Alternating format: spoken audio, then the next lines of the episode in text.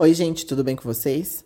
Bem, eu preciso prestar bastante atenção no roteiro, porque eu tinha escrito esse roteiro para ele ser o primeiro é, dessa semana, só que daí vocês acabaram votando no do Anubis, né? Para quem não sabe do que eu tô falando, na, é, no começo dessa semana eu fiz uma enquete lá no Instagram para vocês escolherem qual episódio deveria sair primeiro essa semana, e vocês votaram no do Anubis, por óbvio, e hoje eu vou trazer para vocês o do Ra. Então sim, gente, nós vamos ter dois episódios seguidos de mitologia egípcia, porque né, tava meio atrasadinho aí, mas enfim. É, sem enrolação, na mitologia egípcia, como eu já falei para vocês é, no episódio de como surgiu essa mitologia, uma das figuras principais, assim, é, depois do Rio Nilo, é o Sol, né? Na verdade, eu diria que o Sol é até mais importante que o Rio Nilo. Ele é o astro principal. Não sei se o Sol é exatamente um astro, gente, ou uma estrela, ou se tem uma distinção entre isso, enfim. Me perdoem por nomenclaturas erradas, tá? Mas ele é a figura principal dessa mitologia e no mito de hoje a gente vai entender mais o porquê e conhecer mais um deus importante associado a ele. E isso porque no primeiro episódio eu falei para vocês que o Atum era o deus Sol né? Que ele criou o mundo, etc, etc. Mas aqui a gente vai ter outro deus como essa figura central. E não é aquela troca de papéis como a gente viu na mitologia hindu, né? Que daí, tipo, mais tarde Deus perdeu o significado. Não, a gente vai ter, tipo, como se esse deus Atum aqui nunca nem tivesse existido. É importante também eu lembrar vocês que Osíris também já foi associado ao deus Sol. Eu acho que eu até cheguei a comentar ah, isso aqui no episódio que eu falo sobre ele, né? E assim, gente, isso se dá por conta de mudanças da sociedade, né? Que a gente vai ver aqui mais pra frente.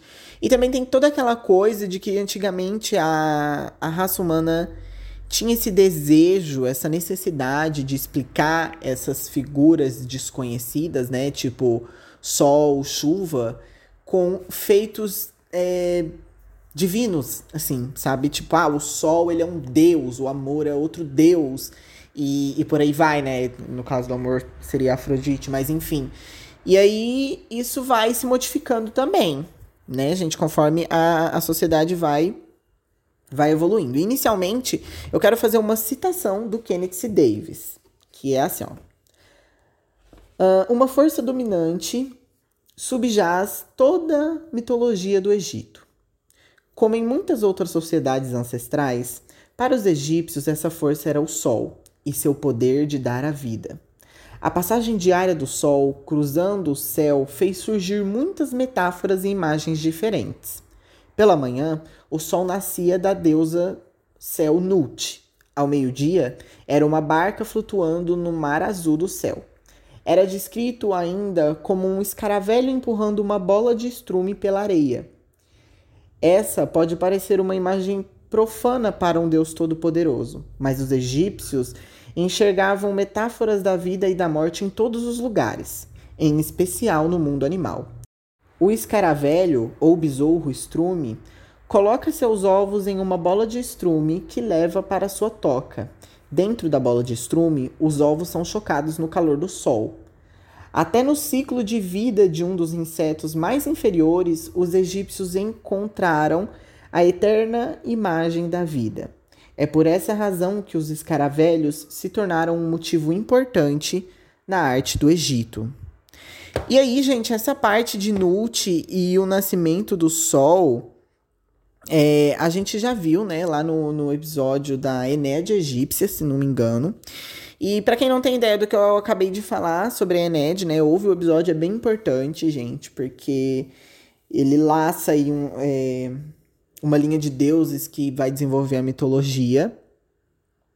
E, mas enfim, é, esse fragmento aqui do, do livro do Kenneth C. Davis é bom porque ele fala sobre essa conexão dos egípcios com simbolismos pequenos aos nossos olhos, né? Mas não para eles. E, um, e o próprio besouro de estrume é um exemplo. Inclusive, gente, esse besouro de estrume, ele é um deus. É, existe um deus que é um que tem a forma de um besouro de estrume e ele é chamado de Kepri. E nós vamos falar dele logo, assim. É, eu percebi que em alguns momentos ele é representado como um, um besouro, literalmente, né? A gente vê isso no jogo Smite, ele é um besouro lá. Mas na mitologia mesmo, pelo que eu percebi, ele é representado como uma pessoa de corpo, de corpo humanoide, no caso, né? Mas com o rosto de, de besouro.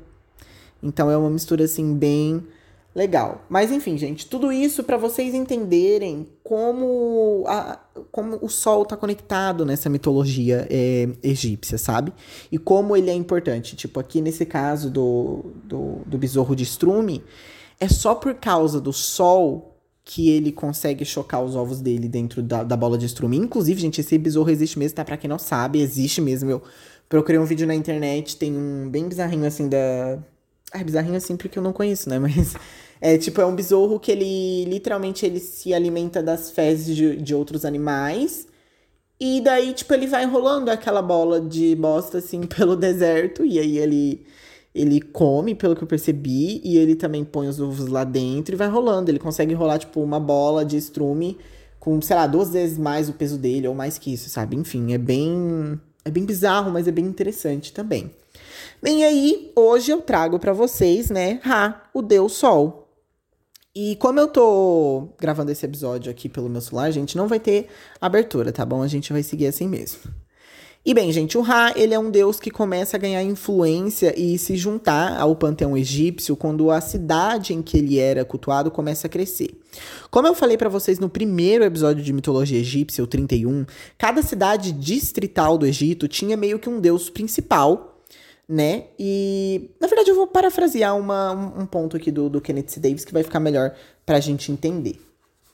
A desconcertante variedade de histórias da criação do mundo egípcio, junto com os muitos deuses, sol e deuses criadores, chama atenção para um dos desafios da mitologia egípcia.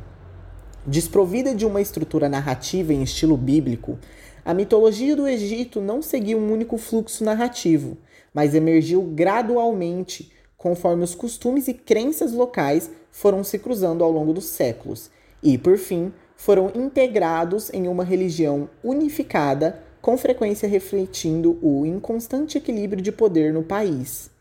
A maioria dos historiadores acredita que, à medida em que as regiões ou cidades se tornavam proeminentes, suas divindades padroeiras entravam para o grupo de Deus mais importante.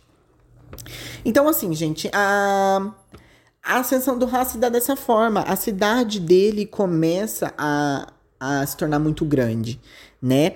E aí dá até a impressão de que, tipo, na mitologia egípcia existia uma, um, um hall VIP, assim, um, um hall VIP é, que só entra os deuses famosos.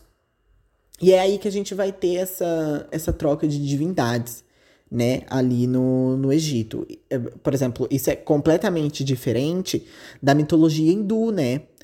Porque ali a gente consegue ver, sim, uma troca de deuses e significados, mas não é porque cidade X começou a crescer, né? E aqui, justamente por ter essa divisão distrital no Egito, a gente tem, tipo, cada cidade com seu deus, e aí esse deus vai se tornando mais forte. Mas, o Ra, quem é Ra na mitologia egípcia? Bem, gente, o Ra ele é representado com um corpo humano e cabeça de falcão, com um disco solar na cabeça, como uma coroa assim. A gente repara que vários outros deuses também possuem uma, esse tipo de coroa, né? E ele também às vezes é chamado de Ré. Então, Ra, Ré, mesma pessoa. E assim, gente, ele foi ascendendo pela cidade de Heliópolis, que era a cidade do Sol. E conforme a cidade foi ficando importante, né, ele se transformou no deus Sol principal e divindade suprema por muito tempo. E aí é aquela coisa que eu tô falando para vocês, né, gente? A cidade de Heliópolis foi crescendo, foi crescendo, foi crescendo. E aí foi aquela coisa, ah, qual que é o deus que predomina aqui? É Ra, o deus Sol. Não, então peraí, esse deus aqui, ele é muito mais forte que isso, sabe? Uh, e ele é considerado o primeiro soberano do mundo. Do mundo, não do Egito. E é o primeiro faraó divino. Agora, os faraós, como a gente já conversou, eram reis do Egito, de uma forma mais básica, né, por assim dizer. Eu tô pensando em fazer um episódio só sobre faraós aqui, gente. E assim, existe aqui um envolvimento histórico muito grande, né, que escrevendo o roteiro eu percebi que eu devia ter falado sobre antes, mas de uma forma resumida, e se alguma pessoa que é formada em, em história perceber algum equívoco, por favor, me manda uma mensagem no direct para eu corrigir no, no, próximo episódio, tá, gente? Mas a gente vai falar um pouquinho de história aqui, bem rapidinho. Resumidamente, o Egito, ele se dividiu em impérios e dinastias, e o Ra, ao que tudo indica, ele surgiu na segunda dinastia, que foi por volta de 2890 a 2686 a.C.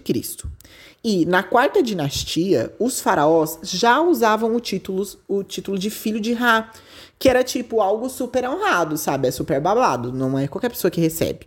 Na quarta dinastia, começaram a ser construídos, tipo, templos e, e, pirâmides, e esses templos e pirâmides eram associados a Ra. Mas assim, gente, quando eu digo pirâmides, eu não tô me referindo àquelas três pirâmides mais conhecidas, né? Que são as, as pirâmides de Gizé, aquelas lá do Egito. Essas três pirâmides, é, elas foram feitas para um faraó e seus filhos, pelo que eu li. E, inclusive, o faraó Keops, que mandou fazer essa pirâmide, ele era da quarta dinastia. Mas eu pesquisei sobre ele, gente, e ele não tinha o título de filho de Ra. Então, não sei. Não sei se, de repente, a cidade dele não, não acatou o Ra como deus principal, ou se simplesmente ele não tinha o título, mas enfim, ele não tinha esse título. Mas bem, resumindo, gente, Egito antigamente se dividia em dinastias, ok? Segunda dinastia é quando surge o Ra. Na quarta dinastia, é, as pessoas começam a usar o título filho de Ra, né? Que é uma menção a esse deus. Porque pensa, gente, é o deus mais foda que tem. É tipo, ele é o soberano do mundo do mundo. E você tem o título de filho de Ra. Então você não fala comigo, eu sou filho de Ra. Entendeu? Então, é, penso eu que assim, era um título que passava, nossa, uma puta honra, sabe? Mas enfim, nossa, hoje eu tô com a boca suja, né? Tá. Na quinta dinastia, gente, construíram templos. É... Eu tinha falado ali que eles tinham construído templos, né? Mas é que eles construíram, tipo, o livro diz construções sagradas e pirâmides, e daí na quinta dinastia ele fala especificamente templos. Então, enfim. Uh, eu vou colocar algumas fotos desses templos dedicados a Ra, tá? E eles são bem bonitos, gente, e eles ainda existem, claro que assim, em ruínas hoje em dia, né? Mas é bem grandioso, tem umas estátuas bem babados, assim, enfim. E aí, gente, o Kenneth. Davis, esse querido, um querido, né?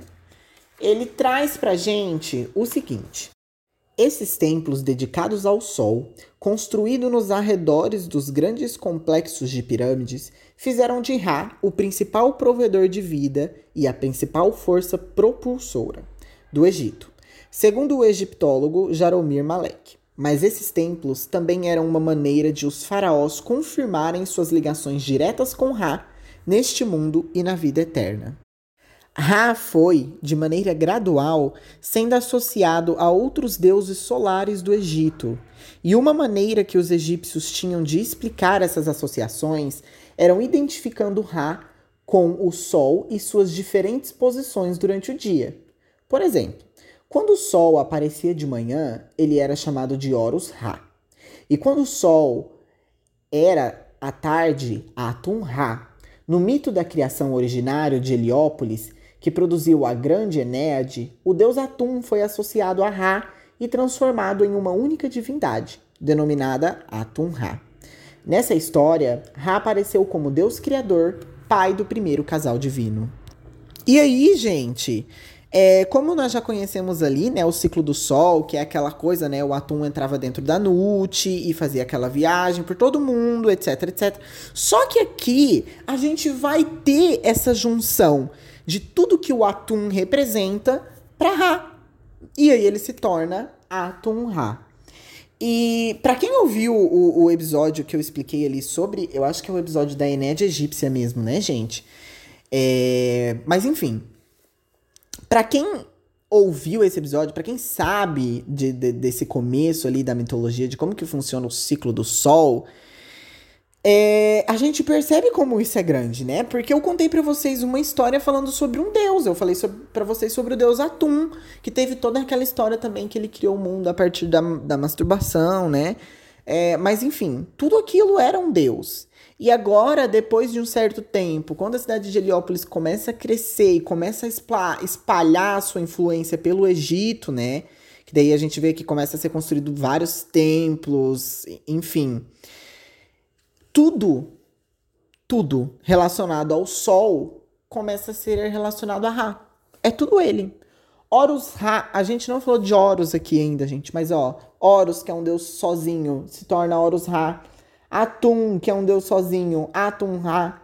Então, assim, a gente começa a ter uma junção de efeitos, né, gente? Uma junção de efeitos do Deus e feitos do Deus mesmo. Porque agora aqui a gente já não tem mais Atum montando a barca do dia e passando pelo mundo. A gente tem Atum Ra montando a barca do dia e passando pelo mundo. É como se. É, não é como se a divindade Atum não existisse mais, né? Mas é como se daí a divindade Atum esse tempo todo sempre foi Atum Ra mas em um momento diferente do, do sol, assim, do dia. Mas enfim. E daí, ok, a gente tem o Rai roubando todos os efeitos do sol para ele, mas ele não para por aí, gente. Porque olha só. Vocês se lembram de um rei, de um rei, de um deus chamado Amon? Ele é chamado tanto de Amon quanto de Amun, né? Eles são o mesmo deus. E no primeiro episódio de mitologia egípcia, eu apresentei eles para vocês como Amun e a sua parte feminina, Amunet. Eles eram associados ao ar e vento, mas também simbolizavam o conhecimento oculto, o que a gente ainda não sabe muito bem o que significa, mas tudo bem, não importa pra gente neste momento. Só importa que vocês se lembrem desses dois deuses associados ao ar e vento. Nada a ver com sol, gente. Eu tô contando isso porque quando o Egito alcançou o auge do seu poder e da riqueza, o Ra é, e o Amon, eles também foram unidos. E aí eles se transformaram em Amon-Ra, né? Antes, só para vocês não confundirem, antes eu tava falando de Atum, então era Atum-Ra. Agora eu tenho Amon-Ra. E esse Amon-Ra é uma figura muito, muito importante, porque é aqui que ele se torna o rei dos deuses, o criador do universo, e o pai dos faraós, e o senhor dos campos de batalha. Então, é, a gente consegue ver esse acúmulo de poder do na mão de, do Ra, né? E aí aqui a gente já tem também o Ra como criador de tudo, gente. Aquele mito de criação que eu contei para vocês sobre o Atum, vocês vão esquecer aquilo e vocês vão fingir que quem fez aquilo na verdade foi o Ra. Entendeu? Como o Atum Ra, o Amon Ra, enfim, tanto faz. Mas eu tô dizendo isso, gente, porque eu tô batendo nessa tecla já faz tempo, né? De que daí todas as coisas vão ser transferidas pra Ra. Mas é porque nesse momento em que a gente tem a transferência desse mito de criação, de criação pra Ra, é, vai ter a explicação de quem foi ele que criou os humanos, os elementos e todos o, re o resto das coisas. Porque no episódio que eu falei para vocês da Enéade egípcia, não fica muito claro quem criou os seres humanos, né? É uma coisa meio jogada, assim. E aí, aqui nesse momento, não, a gente vai ter com clareza absoluta: olha, o Ra criou os humanos, os elementos e outras coisas. E, inclusive, ele estava tão ocupado criando essas outras coisas que ele deixou o filho dele, o Osíris, que outrora, como a gente viu, né, já foi associado ao Sol, já até falei aqui nesse episódio uh, governando a humanidade, etc. E aí a gente também conhece essa história, né? Se você não sabe do que eu tô falando, ouça o episódio 47 do podcast. Mas basicamente, quando o Ra aqui pede para que o Osíris governe o mundo enquanto ele continua criando coisas, é quando Osíris se torna o primeiro faraó. É, faraó rei, né? Faraó. Não, Faraó Deus. Uma coisa assim. E aí ele começa a governar o mundo. Ele governa, inclusive, ele divide esse governo do mundo com a Isis. Que daí, quando o Osíris, se não me engano, vai é, espalhar a influência dele por outros lugares do mundo, a Isis fica governando é, o Egito. Mas, enfim. Tudo isso, gente, porque é, em um momento desse, de, desse, dessa criação do mundo, de tudo indo bem, é, os humanos eles se viram contra Ra, que ainda estava criando as coisas depois de tanto tempo. Mas antes de eu contar sobre a desgraça que vai acontecer aqui, tem uma coisa muito legal que a gente precisa saber. Então, o Ra é o Sol, né? E aí o poder dele vem do Sol, etc, etc. Inclusive é por isso que ele tem um disco solar na cabeça. Mas acontece que existe uma coisa chamada olho de Ra.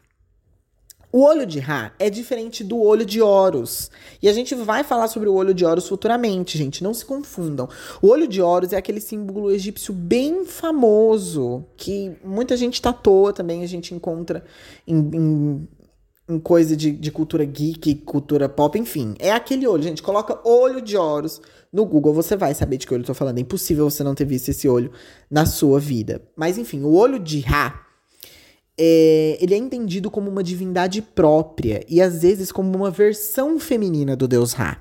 E o mais bizarro é a aparência, gente, que é literalmente um olho que parece um, um disco solar, assim. Então, tipo, vou pôr uma foto, claro, lá no podcast, mas o negócio é que é diferente dos outros deuses, né?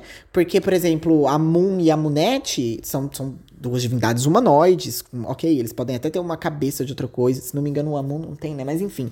É, eles podem até ter uma cabeça diferente, mas não é o caso do Ra. Então, tipo assim, gente, é bem diferente. E, e é tudo, porque olha só. É, esse olho, ele é, ele é entendido como uma extensão do poder do Ra. E que, às vezes, esse olho também se comporta de uma forma independente dele. Então, tipo, não, não é subordinado, necessariamente, entendeu? E aí, como a humanidade estava bem ingrata com o Ra, ele pede para que o olho destrua a humanidade, que faz isso se transformando em uma leoa que começa a fazer uma chacina ali no mundo, enfim, caos, gente. E aí, quando o Ra viu toda aquela coisa sangrenta e bizarra, ele ficou triste e por isso ele parou é, o massacre, mas ele decidiu que ele não iria mais viver entre os humanos e por isso ele criou 12 horas do dia, que foi quando ele embarcou ali no negócio que ele fazia, é, que fazia ele correr pelo mundo, né, e depois ir embora para o submundo, enfim. É, então, meio que isso foi o método dele, dele se afastar dos humanos, dando o ar da graça por somente 12 horas do dia, né, gente? É interessante que aqui a gente acaba vendo um pouco de uma falta de conexão entre os mitos, né? Porque tecnicamente aqui a gente já teria a Nut devidamente criada e, e, e, todo o ciclo do, do, do dia egípcio, mas aí é, é, diferente, enfim, é aquela coisa de mitologia, né, né, gente? Às vezes os mitos eles não se conectam muito bem. E também não tem problema. O que interessa pra gente aqui é que o Ra ficou puto e mandou destruir a humanidade inteira. E aí é aqui que o negócio fica babado, gente. Porque é dito que durante o amanhecer, quando ele aparecia, depois que ele colocou essas 12 horas aí, ele se transformava em um falcão chamado de Horus, ó, Ó. E depois ele se transformaria em um escaravelho chamado de crepe, o besouro que empurra estrume. E que, na verdade, esse estrume seria tipo o sol, sabe? E que de tardezinha, quando o sol estava prestes a ir embora, ele se transformava em Atum, um homem velho que só reclamava é, do ciclo de vida. E é isso. É, acho que nesse mito a gente entende como fazer um deus parecer extremamente forte, né, gente? De uma forma resumida, eu acho que esse episódio ficou um pouco confuso, porque foram vários mitos, mas de uma forma resumida, gente.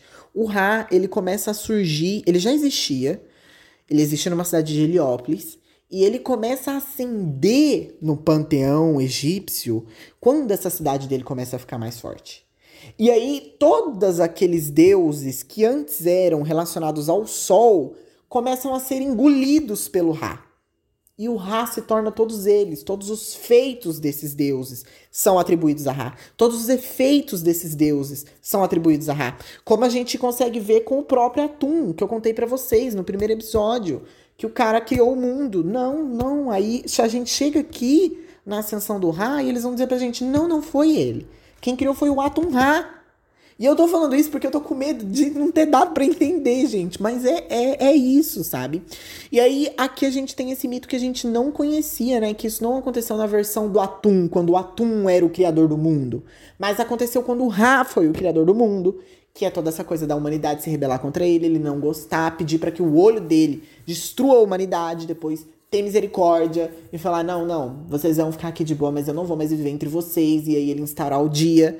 E aí depois a gente tem a associação dele com outros deuses, né? Que daí fala que quando é, no amanhecer eles transformavam num falcão chamado de Horus. A gente sabe que Horus é um deus próprio, é filho de Osíris e Ísis. Que eu já falei um pouquinho dele aqui no episódio dos dois. E depois, à tarde, se transformava em crepe, que empurrava o sol. Entendeu? Então, tudo que está relacionado ao Sol começa a ser atribuído para o Ra, gente. Ele chega ladino, roubando tudo. E uma coisa que eu quero chamar a atenção de vocês também é que aqui na mitologia egípcia a gente vê um ato de um deus que destrói a humanidade, o que inspira medo, mas também paixão pela misericórdia que esse Deus concede à humanidade, né? E é importante a gente entender que isso aconteceu em outras mitologias também. Na mitologia greco-romana, em uma determinada era, inclusive nós vamos falar sobre isso futuramente, eu já devia, na verdade, eu devia ter falado disso, gente, a primeira coisa de mitologia grega que eu devia ter falado, mas por motivos de não ser, eu pulei. Mas enfim, em uma determinada era da mitologia greco-romana, é contado que Zeus pede para que Poseidon inunde o mundo e afogue toda a humanidade, porque a humanidade nessa época havia se virado contra os deuses. E assim acontece, mas eles permitem que um casal sobreviva para repovoar a terra e tal, e que daí a gente teria misericórdia dos deuses, né? Eu vou explorar esse mito futuramente, mas daí a gente vê esse mesmo padrão aqui na mitologia egípcia, mas através de um massacre, né, bem mais sangrento, mas ainda assim, né, gente, a misericórdia é, do Criador é, permitindo que a civilização continue vivendo, né? A gente também vê um ato divino destruindo o mundo na mitologia hindu, com um dos avatares de Vishnu, né, gente? É aquele avatar que ele é metade homem, metade peixe. Ele diz pro primeiro homem que existiu, o Manu, é, para que ele criasse uma arca para salvar as coisas de uma enorme enchente, né, gente? Um dilúvio. Eu já contei essa história aqui no episódio 10. É no episódio 10 do podcast? Não, não é no episódio 10 do podcast, gente, mas é no episódio que eu falo sobre os 10 avatares de Vishnu, não me confundi aqui. E, assim, isso é uma coisa que a gente vai ver em outras mitologias também, tá? Não é só na egípcia, não é só na hindu e não é só na greco-romana. Mas a gente vai ver aí que sempre tem esse ato divino que inspira medo, né? E ao mesmo tempo ele também inspira paixão pela misericórdia, pela misericórdia né, do, do Deus Criador para com a humanidade. Porque é uma, é, é, é uma ingratidão completa, né, gente? Porque pensa só.